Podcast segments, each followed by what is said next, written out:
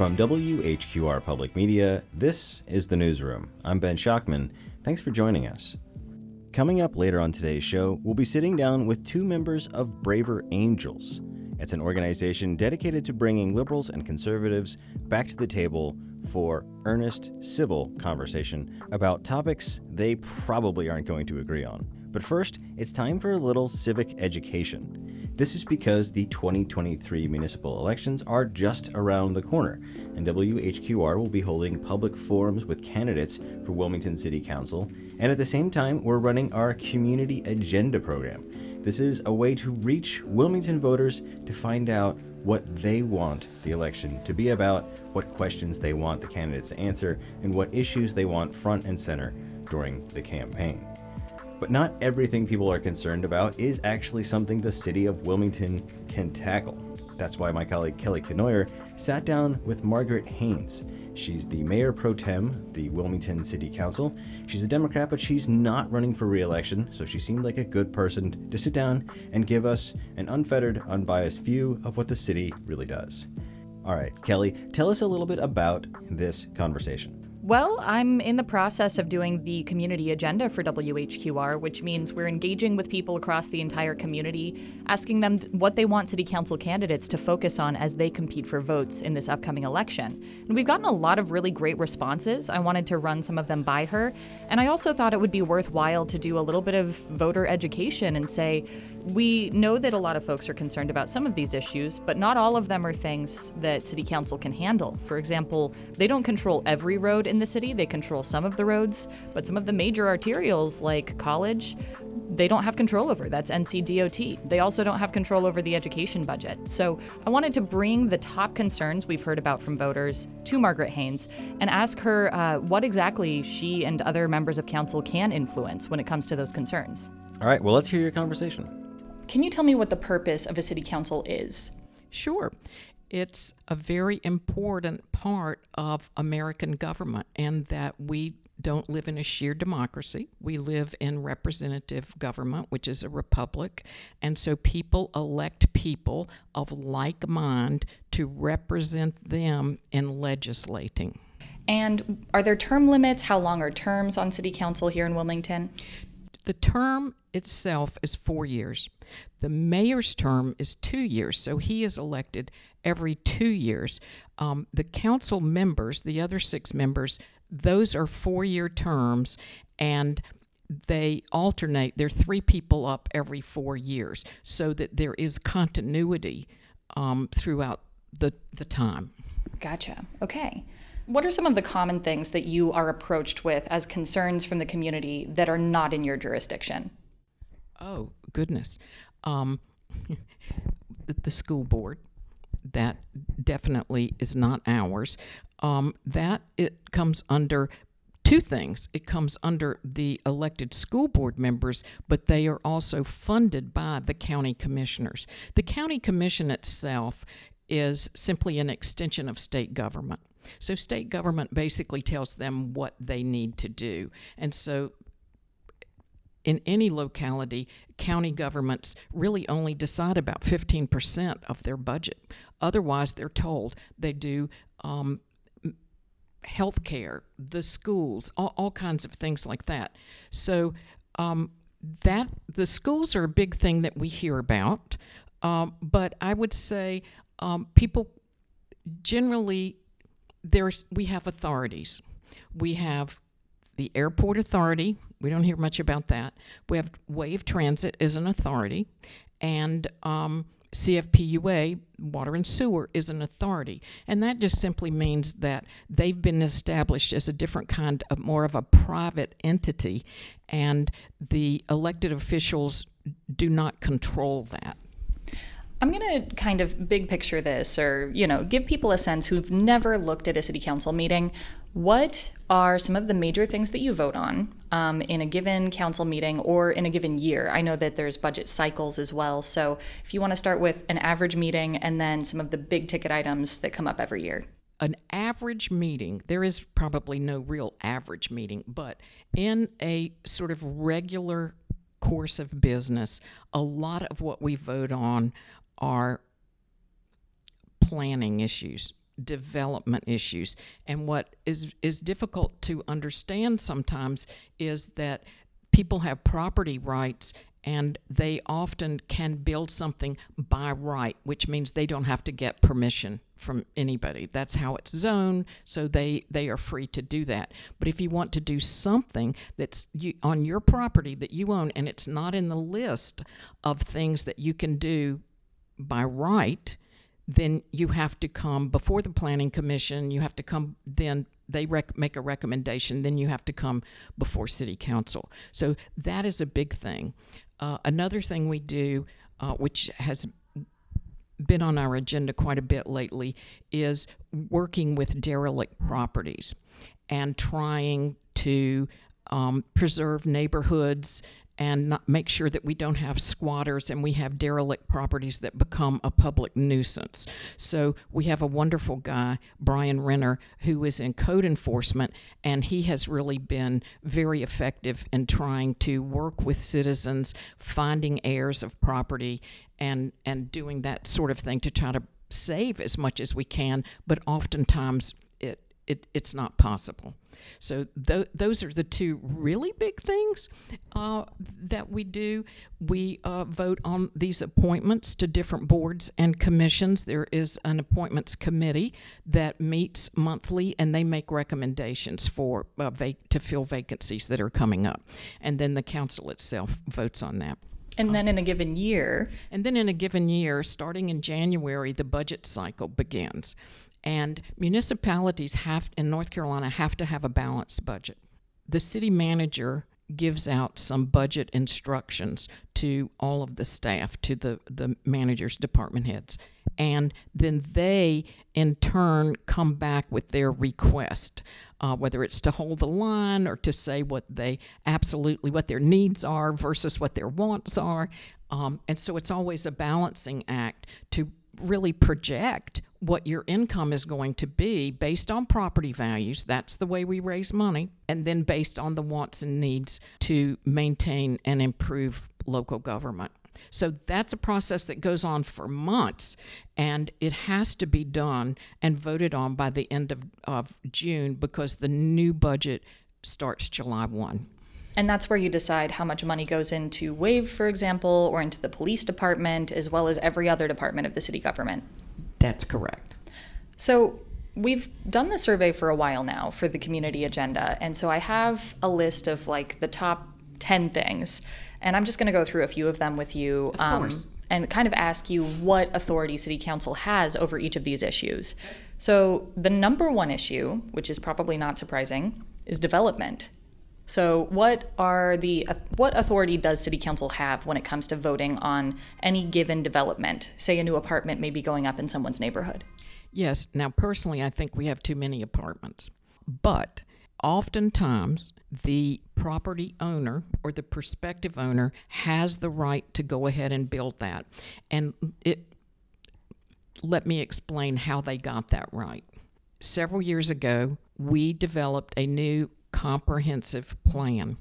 And in doing that, we it wasn't up to us, it was up to the citizens. And we had 18 neighborhood meetings, and people could go to any or all of them. I went to a number of them, and uh, there were maps and suggestions, and that comprehensive plan was drawn specifically from what the citizens asked for. And the idea, the sort of overarching idea of that, which is going to address another one of your items, is to try to have sections of town you were able to meet your needs there and not have to drive across town, say from Forest Hills over to Mayfair to go work out. They were called nodes, and so they would be like little business nodes where you could get coffee or ice cream or get your nails done or get your hair cut or whatever. And so that's then you, they would draw circles around that. The effort would be to try to get that kind of thing built there to reduce traffic. So every developer, every every property owner looks at the comprehensive plan, and it's it's a little overwhelming when you first look at it. It's quite a large document, um, and it was done in house, which is amazing. And that then shows you what the citizens have said they want to see in the future in those specific areas. They want it to remain residential. The, the overarching outcome really was do what you must on the main streets, but leave our neighborhoods alone. That that that really is the bottom line of the whole thing. That's interesting. Um, I did a lot of the reporting on the comprehensive plan as it was coming up. Interviewed Glenn Harbeck about some of the plans that he had, the nodes. Um, for example, they have one around the hospital. Downtown is its own node. They've got these different segments of the community where they want it to be kind of a 15 minute neighborhood where you can just go Correct. to a grocery store. Um, which works better if they're sidewalks, for example, if you don't want a lot of traffic, but um, doesn't work necessarily if you don't have the infrastructure in place. Um, you were kind of referencing the infrastructure question, I think. And one of the things that I've heard a lot of concerns about through this survey is traffic on those main roads, having apartments that let out directly onto the main roads, like Independence Boulevard or uh, college or any of those other locations, folks are worried about traffic on the roads and they're worried about infrastructure in terms of the roads. So I, I guess the question there is what power does City Council have over infrastructure with regard to these specific developments? It depends on where they are. And while the land may very well, will certainly be within the city limits and under the purview of the city's rules and comprehensive plan, it depends on what street it's on because the city basically owns neighborhood streets. The state owns all of your major streets that you look around Shipyard, College, uh, part of Independence, Oleander, Wrightsville. I mean, so all of those streets the state owns. But when it comes to neighborhood streets, and accepting those streets in a new development, then that's up to the city. So, talking about things that citizens ask us for that we have no control over, we can ask the state to try to make a street safer or to try to put um, crosswalks or to do something like that. But generally, it's under the state's purview and only only theirs. Now, that said, when they uh, the state improved and widened Kerr Avenue, the city paid to have bike lanes put in, lighting put in, and sidewalks put in. So we're trying to accommodate that, and the Cross City Trail is a good example of trying to get people, you know, to use other alternative means, whether it's riding a bike or or walking or what. I know NCDOT has a very limited budget because of a lot of reasons. But NCDOT is limited in what it can do in terms of um, making those improvements, and sometimes they set the priorities, not the city. It's interesting that you bring up the Cross City Trail. NCDOT isn't allowed to fund some of those projects, so the city has to step in. And I know that the Wilmington Metropolitan Planning Organization plays a role with that, so there's a lot of different moving parts. But I, I guess I'm curious um, do you feel like the city council has a good measure of control over those improvements, especially pedestrian and cyclist improvements? Where we can, we we certainly do, um, and and Kerr Avenue is a good example of that. You know, we could have just let the state build that, have no sidewalks, no bike lane, and no lighting. But it's also heavily traveled because it's so close to the college and it's a connector, really, between two sides of town it's always difficult. There, there's no doubt about it. I will say that the city got financial assistance in completing or working on the Cross City Trail through the grant process. Blue Cross Blue Shield gave us um, some money. Other organizations were awarded grants that could be used for that. You're listening to my colleague Kelly Kenoyer's interview with Wilmington Mayor Pro Tem Margaret Haynes, and they're talking about what City Council can and cannot do. It's a very useful distinction as we head into the 2023 municipal elections. We'll have more of that interview in just a moment. You're listening to The Newsroom. Stay with us.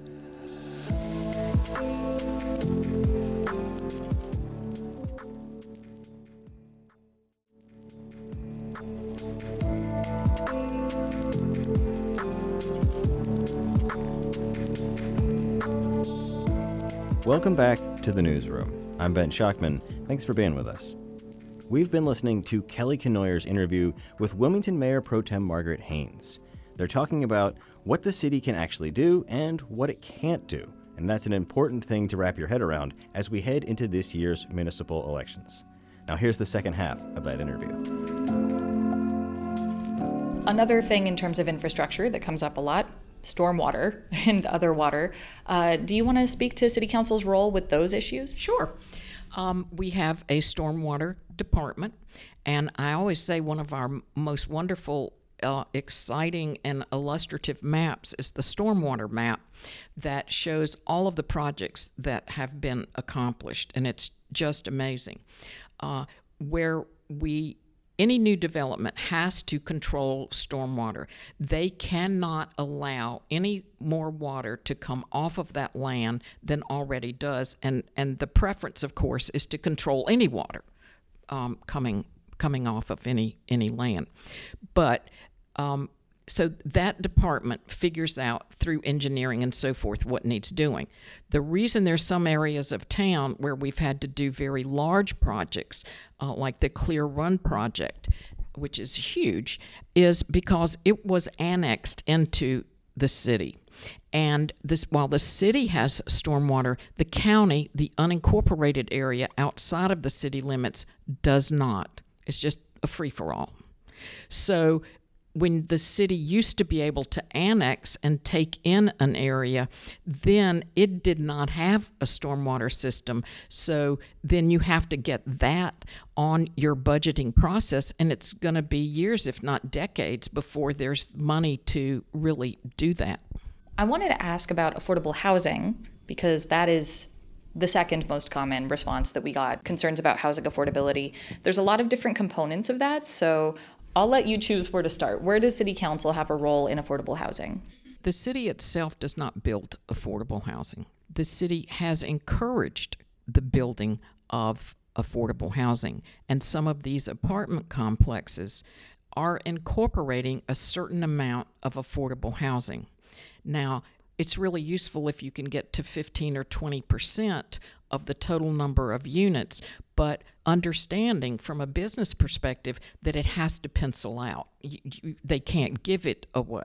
So then there's the whole hierarchy of what's the median income? How is it going to be 80% of that? Is it going to be 50%? What is it going to be? And of course, we're not talking Section 8 housing. That's a federal government program. So we're talking about working people people that workforce housing. You know, affordable housing is just a big umbrella term that includes a lot of stuff, and it's really not well defined often. But what the city works on uh, through nonprofits and through developers is workforce housing. Over the last five, six years, the city has encouraged, promoted uh, help to bring forward something like 8,000 units of, of affordable housing. So people say we aren't doing anything, we're doing a lot. I will just, um, as an example, I know that Starway Apartments is a low income housing tax credit project yes. that the city put in some gap financing for, as did the county, which helped that project pencil out. And it's aimed at people who make 60% of the area median I income. I believe that's, that's right. Now, that that is a that was something that the city was very involved in in enabling that to happen. It was gap. I think we we ended up putting in three, four, five million dollars in that project to provide that type of workforce housing. Next up, homelessness. Pretty big issue. What does City Council do around homelessness?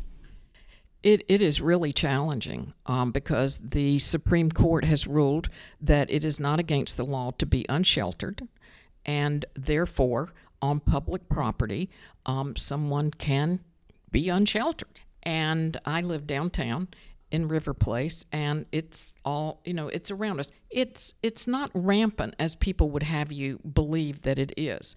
One thing that has been extremely successful uh, that the city has done is through Wilmington Downtown Inc., which the city gives quite a bit of money to. The county funds at a, a lower level, but and they have a board. I actually serve uh, at the mayor's pleasure on their executive board, and they through block by block, which hires the ambassadors that you see walking around and keeping the city.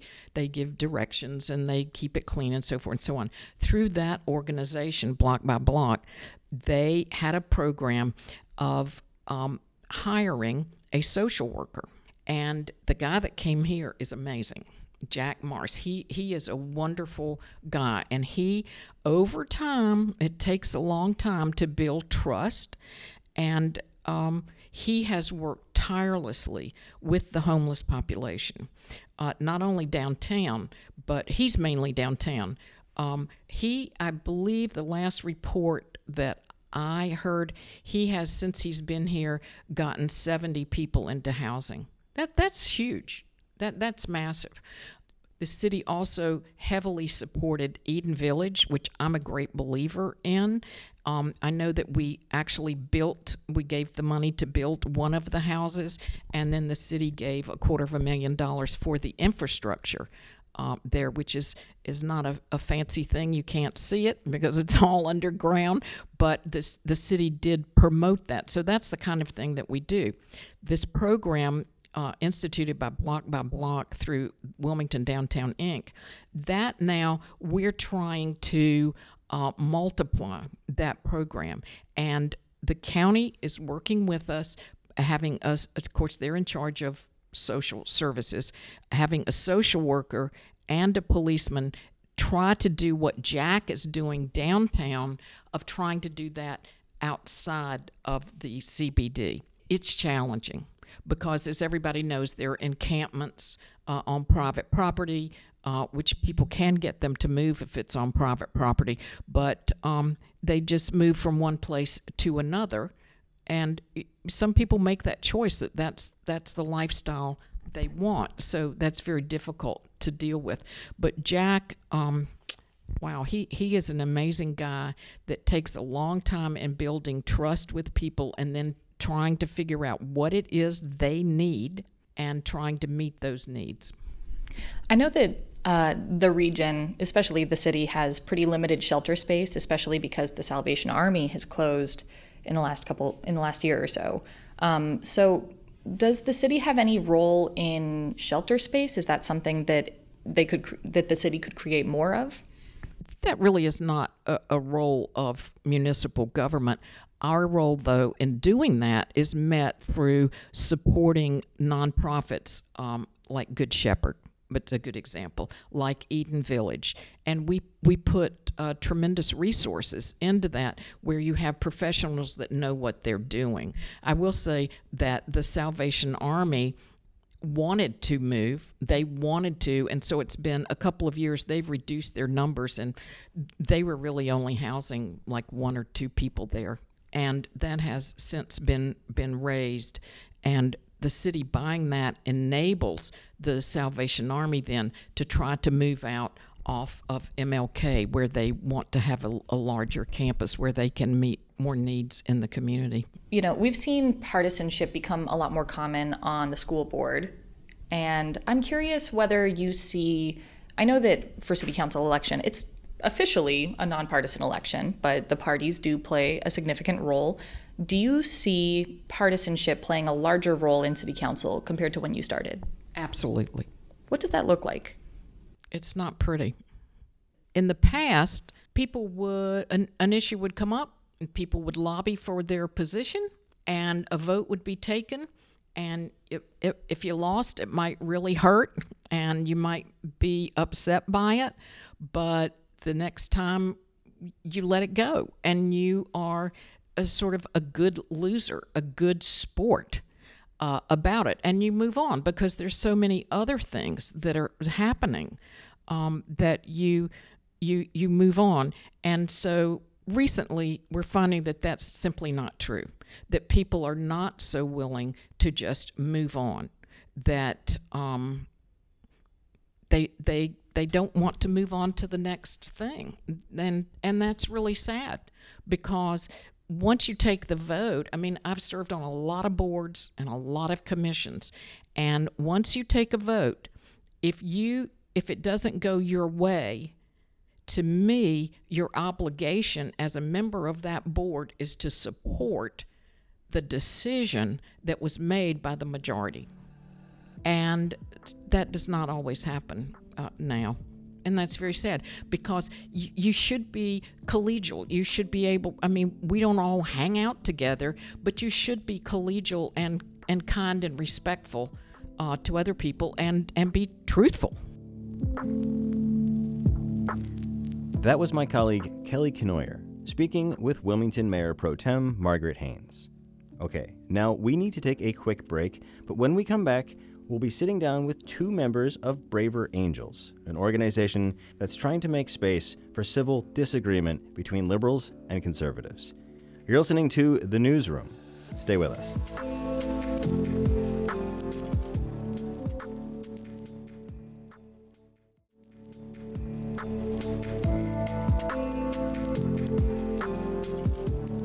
Welcome back to the newsroom. I'm Ben Schachtman. Thanks for staying with us.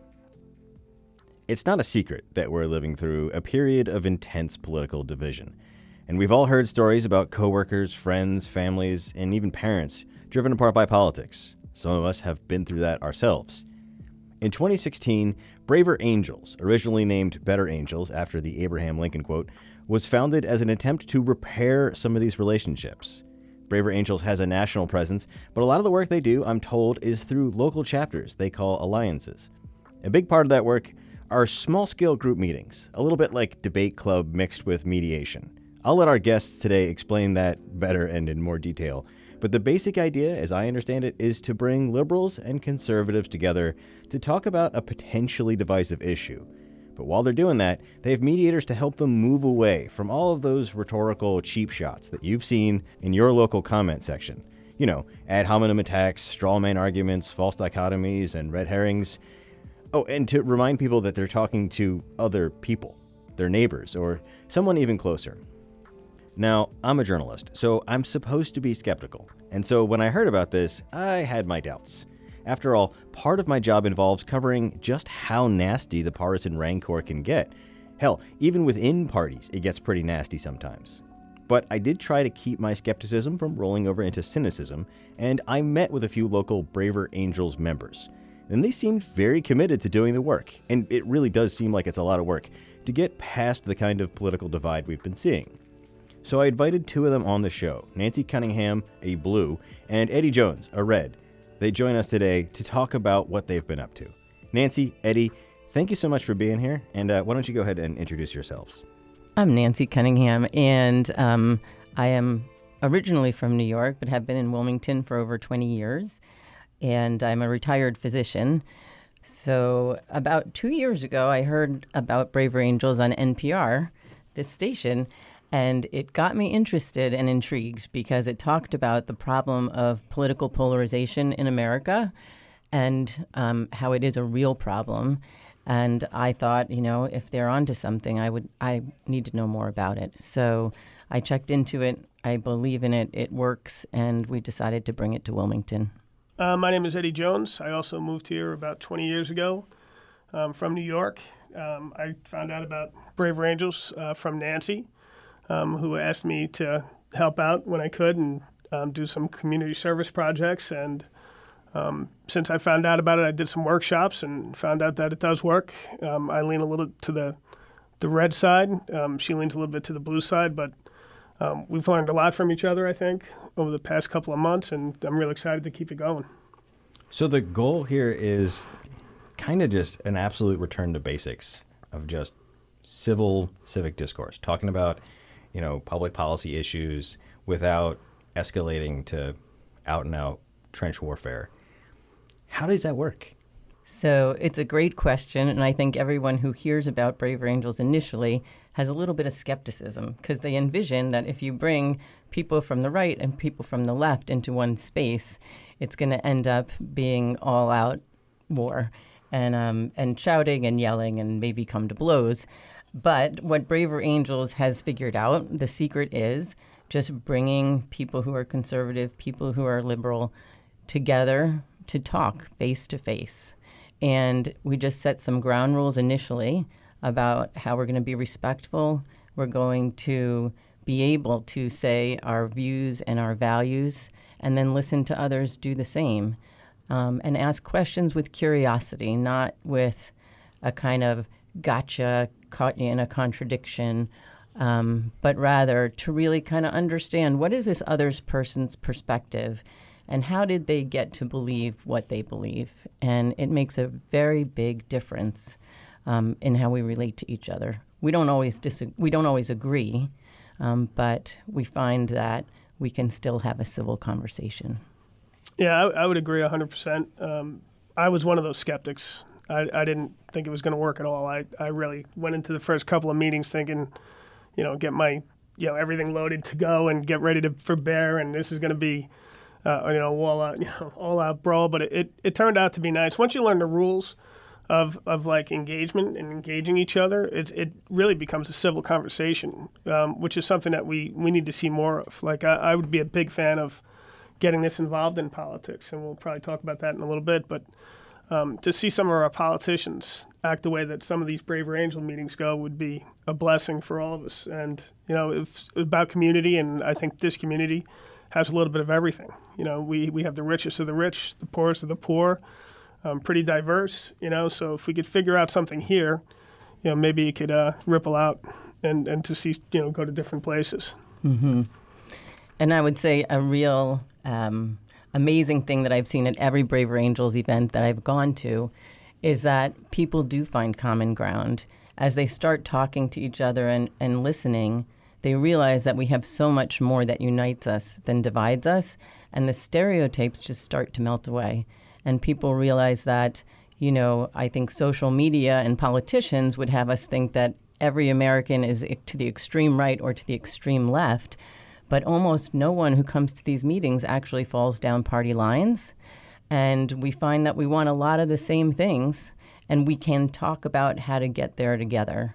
I like what Eddie says sometimes about how we're all yeah. looking for the same things. We do. You know, one of the, one of the things when you ask people what they want, it's you know they, they have a different perspective of you know one side wants this, the other side wants that, and you know, one of the things like, you know, I want clean water. Do you want clean water? You know, do you want good education for your kids? Yeah, I want, you know, I want those things. Do you want a clean environment? Yeah, I kind of live in the environment. You know, it's like it's all of us wanting very similar things. You know, do, do we want our kids to go to a safe place um, when they are at school? Yeah. You know, I, I think we all want those things. Do we want less crime? Yeah. Do we want more jobs? Yeah.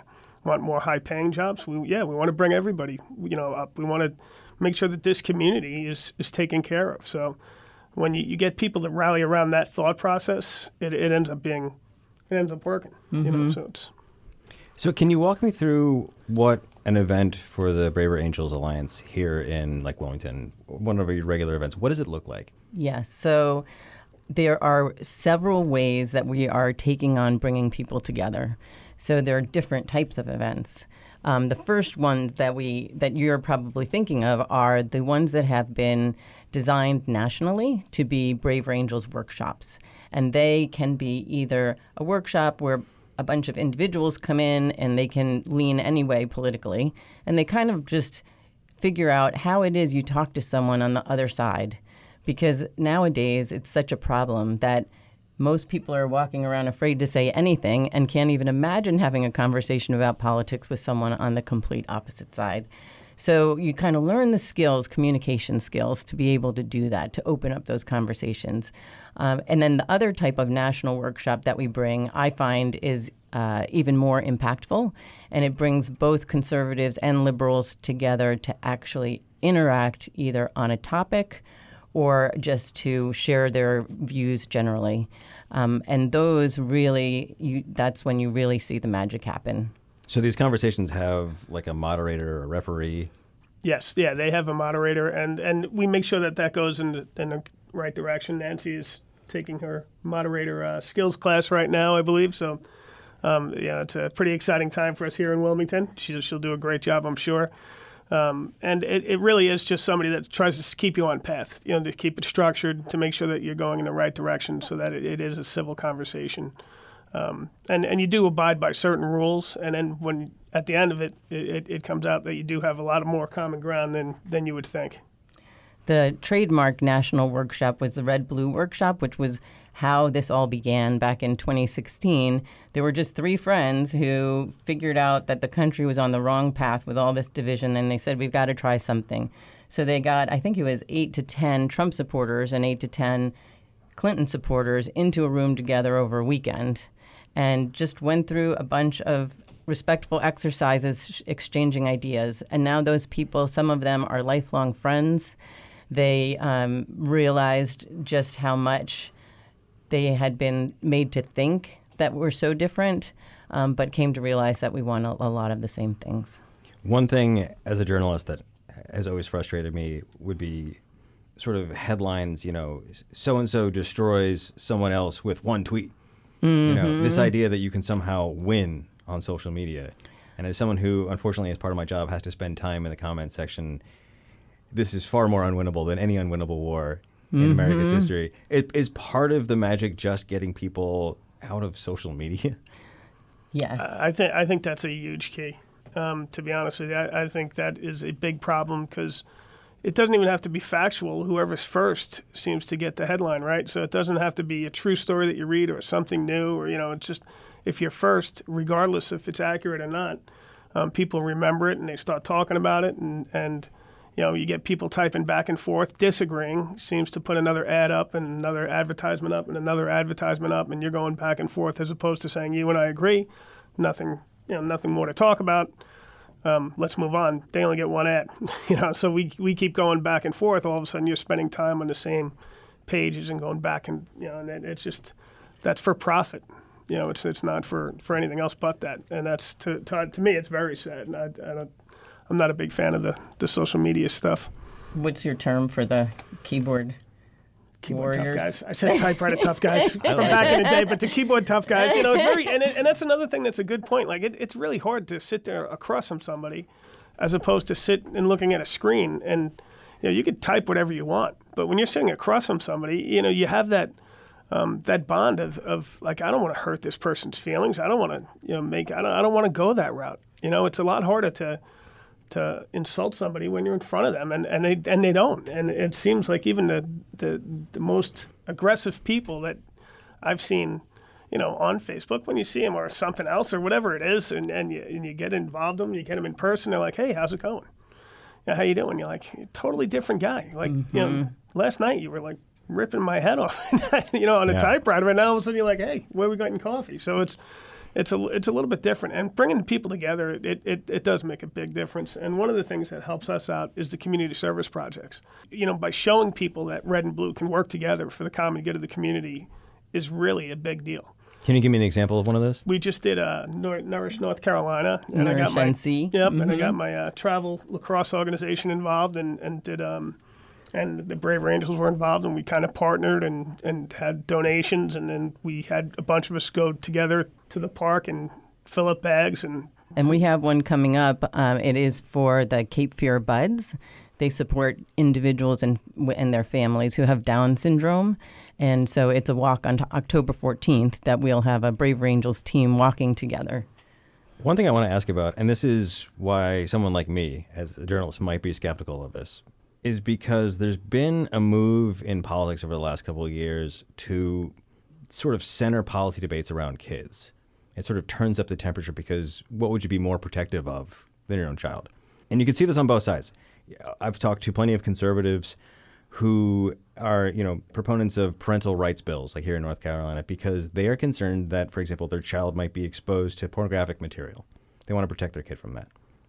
At the same time, you've got parents of queer or trans kids who feel like some of these policies are could be directly linked to you know their kid hurting themselves or taking their own lives in the worst case scenario. And that really takes up the temperature. People get incredibly passionate about that stuff. I've sat down with many people on both sides of those arguments. How do you get people who are maybe concerned about the, the most important thing in their life to to turn down that temperature? I, I think that we've seen what hate does, right? I mean, you've seen that hate breeds hate. Um, I don't know when the last time we saw what the opposite does, and I, I, think that's a time right now is is that time to to start doing something like that. Um, it's it's kind of important, I think, for, for us to, to realize and include everybody. That's why we, you know, for us, it's everybody's included. And I, I think you're right that the culture wars have gotten very good at pushing particular buttons, and there's nothing more important to anyone than their children. And what we have discussed as a group is that the algorithms work, right? And the algorithms are driven by what makes us feel angry or, you know, frustrated. Um, it brings on negative feelings. And for some reason, human nature makes us go down those rabbit holes and anything having to do with something that could harm our children pushes those buttons even more. What I will say is, and we, and this is a great topic that you're bringing up, Ben, because we should do that topic as a local group. We haven't touched on that in some of our discussions. We've done other things like immigration, um, DEI, so we, gun control. We've covered a lot of topics, but that's not one that we've done. But I think we would see the same result that you would see people come together, give each other an opportunity to speak, realize that we have a lot in common, that we're all concerned about our children, and that we're willing to put ourselves in other parents' shoes and think about, well, what if that was my child? How would I feel about it? Um, and and I think there would be consensus, you know. I, I do think taking away the trying to win motivation, mm-hmm. I think that's mm-hmm. crucial. You're, one of your rules is that you're you know you're there to learn, you're not there to convince anyone. Right, exactly. No one is there to change anyone else's mind.